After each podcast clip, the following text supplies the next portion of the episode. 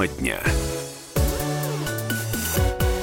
Приветствуем всех, кто слушает радиостанцию «Комсомольская правда» и в Москве, и в других городах вещания. И в течение ближайших 15 минут прямого эфира мы с вами успеем обсудить две абсолютно мужские темы и новости. Но поговорим о спорте, о футболе, хотя почему и дамы тоже активно болеют за наших спортсменов и в прямом, и в переносном смысле этого слова. В прямом, естественно, когда речь идет о спортивных соревнованиях, а в переносном, когда мы пытаемся понять, а не улучшилась ли ситуация с отношением к российскому спорту. Ну и вот Сегодня, кстати, э, день особенный, он может стать последним днем допинговой войны между ВАДА и Россией. Но пока сохраним интригу, потому что начнем мы с темы, которая касается автомобилистов. В России появится 10 новых типов автомобильных номеров. Кому же посчастливится и что это, собственно, за инициатива? Вот давайте мы сейчас об этом спросим автообозревателя комсомолки Кирилл Бревдо с нами на связи. Кирилл, здравствуй. Доброго дня. Да, ну, насколько мы понимаем, а, история эта тянется чуть ли не с 16 года, ну и вот теперь уже э, в следующем году э, российским водителям начнут выдавать новые номерные знаки. Кто окажется в числе счастливчиков? Но в числе счастливчиков окажутся те люди, которые покупают новую технику, потому что на той технике, на которой уже все висит, на ней как бы и может продолжать висеть, потому что поголовно э, менять номера, я так понимаю, не будут. А, и среди счастливчиков могут сказаться тех, кто действительно вот так или иначе будет причастен к тем категориям, которых это вообще касается. Но, собственно говоря, речь идет, ну, на мой взгляд, самые важные, а, самые важные форматы новых номеров. Это, во-первых, а, более компактные номерные таблички для мотоциклистов, которые в большинстве своем в России ездят на иностранной технике и жутко мучаются от того, от, тех э, существующих форматов, потому что очень крупные номера. Они унифицированы с, э, со всякой сельхозтехникой, э, тракторами и так далее. И действительно э, на современных японских, американских мотоциклах э, э, э, площадки для крепления, они гораздо более компактные, нежели российские номера. И во всем мире действительно, ну, в большинстве стран, они могут вешать номера, те, которые им больше подходят по размеру.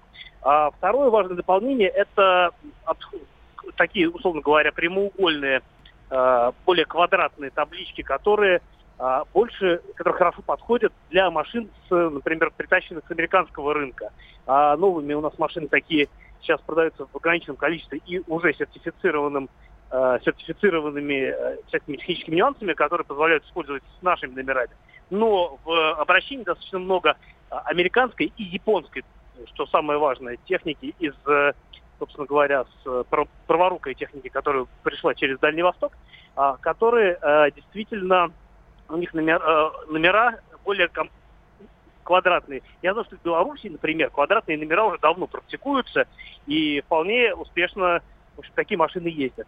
Кроме того, что важно, я так понимаю, появятся специальные номера, например, для владельцев классических автомобилей, где первая буква будет К отгорожена э, планкой, и будут другие тоже специальные номера для разных автомобилей. Но, на мой взгляд, все-таки самое важное это то, что вот будут новые мотоциклетные форматы и форматы для машин, у которых, э, ну, условно говоря, изначально э, предназначались для тех рынков, где э, номера вот вытянутые, привычные нам, они были не в ходу. Кирилл, но, насколько я знаю, впервые еще и появятся специальные э, госзнаки для мопедов. Да, Угу. Они есть... будут э, аналогичны э, номерам для мотоциклов но там будут другие обозначения. Угу. А, скажи, пожалуйста, а как а, насчет идеи, в школе мы а, заговорили о автомобильных номерах, а, давай а, немножечко так чуть-чуть в сторону а, перейдем. А, предлагалось же еще и задуматься о том, чтобы привести к единому образцу наклейки, которые предупреждают, что в салоне автомобиля находится ребенок. Вот а, пока никакого движения нет в этом направлении. Но опять-таки все это на, на уровне разговоров пока что.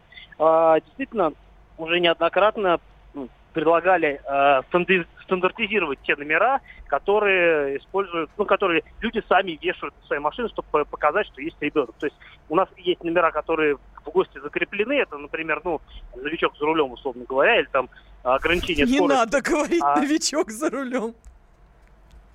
А, да, я в другом э, контексте, разумеется. Да. А, вот, и, соответственно, многие люди действительно хотят э, выделить свое транспортное средство, указав на то, что они перевозят э, детей и что к ним нужно особое внимание. Но, вы знаете, можем так докатиться, например, до того, что шпильки, знаете, вот э, туфельку в значке тоже э, стандартизируют, запишут в гости и будут вешать на женские автомобили.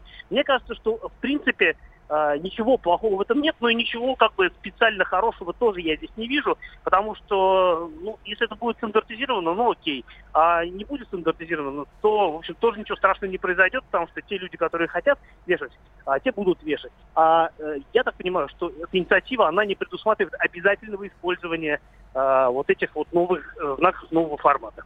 Ну да, спасибо огромное. Это абсолютно прав. Действительно, а, если соответствующие поправки и внесут в правила дорожного движения о а, э, стандартизации вот, этого, вот этой наклейки, предупреждающей, что в салоне автомобиля находится ребенок, в любом случае это требование будет носить не обязательный, а рекомендательный характер. Спасибо огромное. Автообозреватель «Комсомольской правды» Кирилл Бревдо разъяснил нам, что это, во-первых, за 10 э, новых типов автомобильных номеров, которые начнут выдавать уже в 2019 году. Ну и, соответственно, как обстоит дело с э, вот этими наклейками, которые говорят о том, что в салоне автомобиля ребенок. Ну а сейчас э, отнюдь не, э, скажем так, детские игры, за которыми мы следим уже не один год, касаются они спорта.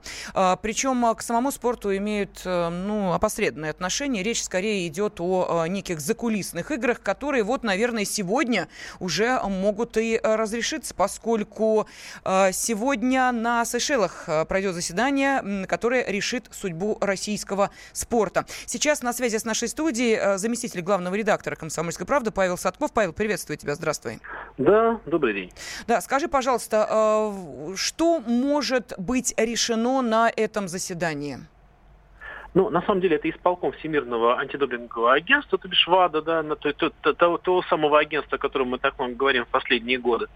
И решение, которого мы ждем, и которое, конечно, будет очень важно для нас, это восстановление в правах РУСАДА, то есть э, агентство, которое будет заниматься э, допинг-контролем на территории нашей страны. Сейчас это агентство у нас находится как бы вне закона, и как следствие наши спортсмены э, не имеют права в том числе выступать во многих видах спорта под нашим флагом, то есть это влечет огромное количество проблем. Сказать, что положительное решение восстановления Росада э, решит вообще все проблемы, наверное, конечно, нельзя.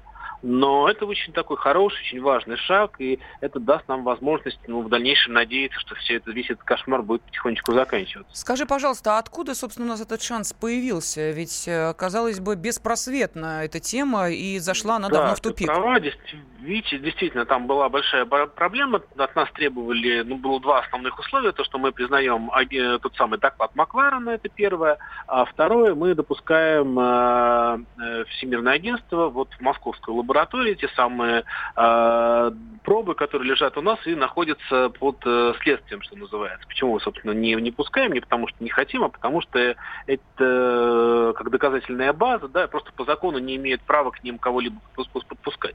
Но вот буквально две недели назад было письмо Павла Колобкова, который э, нашел некую вот такую дорожную карту, предложил э, Всемирному допинговому, антидопинговому агентству, и э, она заключила следующее. Мы признаем доклад, но не Маклара, наш Шмидта, там примерно все то же самое, но отсутствует пункт о государственном участии, государственном контроле вот этой допинг-программы, что для нас, безусловно, принципиально. И второй вопрос, что после того, как Русада будет э, уже э, восстановлена в правах, мы действительно готовы подпустить к этим э, московским пробам для того, чтобы здесь, собственно, тамошние эксперты поработали, посмотрели все, узнали все, что им э, хотелось бы узнать. Это такой компромиссный вариант, э, наверное, правильный, потому что другого пути, видимо, у нас не было. И если ВАДА согласится, там много у нас и друзей в кавычках, и настоящих друзей. Посмотрим, чем дело закончится. Но это будет такой очень-очень серьезный прорыв, если это получится. Ну вот а, я смотрю, комиссия спортсменов Международного олимпийского комитета под руководством Зимбабвики Кристи Ковентри выступила за восстановление российского антидопингового агентства. А, кстати, от России в эту комиссию входит э, Елена Сенбаева. А, комитет по соответствию Всемирного антидопингового агентства на прошлой неделе рекомендовал исполкому организации восстановить Русада. Но э, это, что называется, э, плюс в нашу пользу. Но есть же и те, кто проводит очень агрессивную антироссийскую кампанию. Вот кто может помешать э, положительному решению? Ну, тут вопрос не то, что кто может помешать. Там будет 12 человек, которые, uh-huh. собственно, входят в исполком. Они будут принимать это решение. Там голоса... Ну, многие гадают, как они распределяются, эти голоса. Это все-таки немножко гадание на кофейной гуще. Все равно это будет э, исполком такое... Это не сборище э, там каких-то э, антагонистов, да, которые приходят э, со своим сформировавшейся точкой зрения. Я думаю, все-таки это будет серьезное обсуждение, потому что, ну, понятно, что ни ВАДА, ни мировому спорту отлучение России крайне невыгодно. Но то, что для нас это большой удар, тоже важно. Да? То есть если мы предполагаем, что э, мы стремимся, и ВАДА в том числе, к такому нормальному, разумному сосуществованию, конечно, надо, наверное, признавать. Наверное, будет другая аргументация. А, посмотрим, что будет. И я понимаю, на что ты э, намекаешь, что есть огромное количество выступлений спортсменов, uh-huh. не огромное количество, достаточно большое, да, спортсменов достаточно известных, которые говорят о том, что ни в коем случае России нельзя восстанавливать права.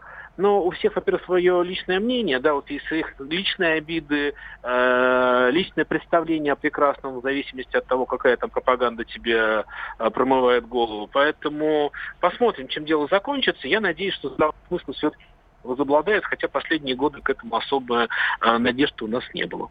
Ну, тем не менее, спасибо огромное. Заместитель главного редактора «Комсомольской правды» Павел Садков э, рассказал нам о тех перспективах, которые у нас есть. Э, в том числе вот сегодня на судьбу Русада решает исполком Всемирного агентства, в которое входит 12 человек, и посмотрим, к какому решению они придут. Ну, а пока можно порадовать поклонников такого вида спорта, как футбол. Сборная России по футболу улучшила удержала свои позиции в рейтинге FIFA. Э, обновленная версия вот буквально сегодня появилась. Итак, э, наша сборная поднялась на три строчки, теперь занимает 46 место. Чему обязаны э, такому подъему? Дело в том, что проведенные два матча в рамках Лиги наций и победа над Турцией и Чехией вот как раз и позволила нам занять уже 46 место. Так что болеем за наше.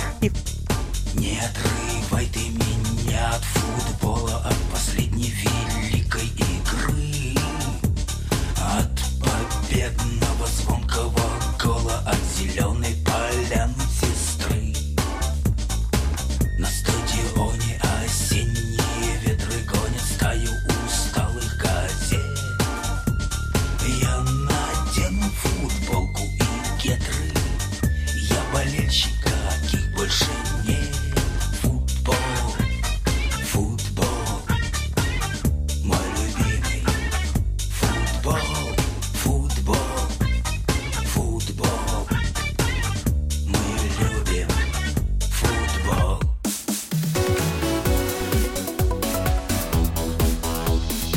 Тема дня.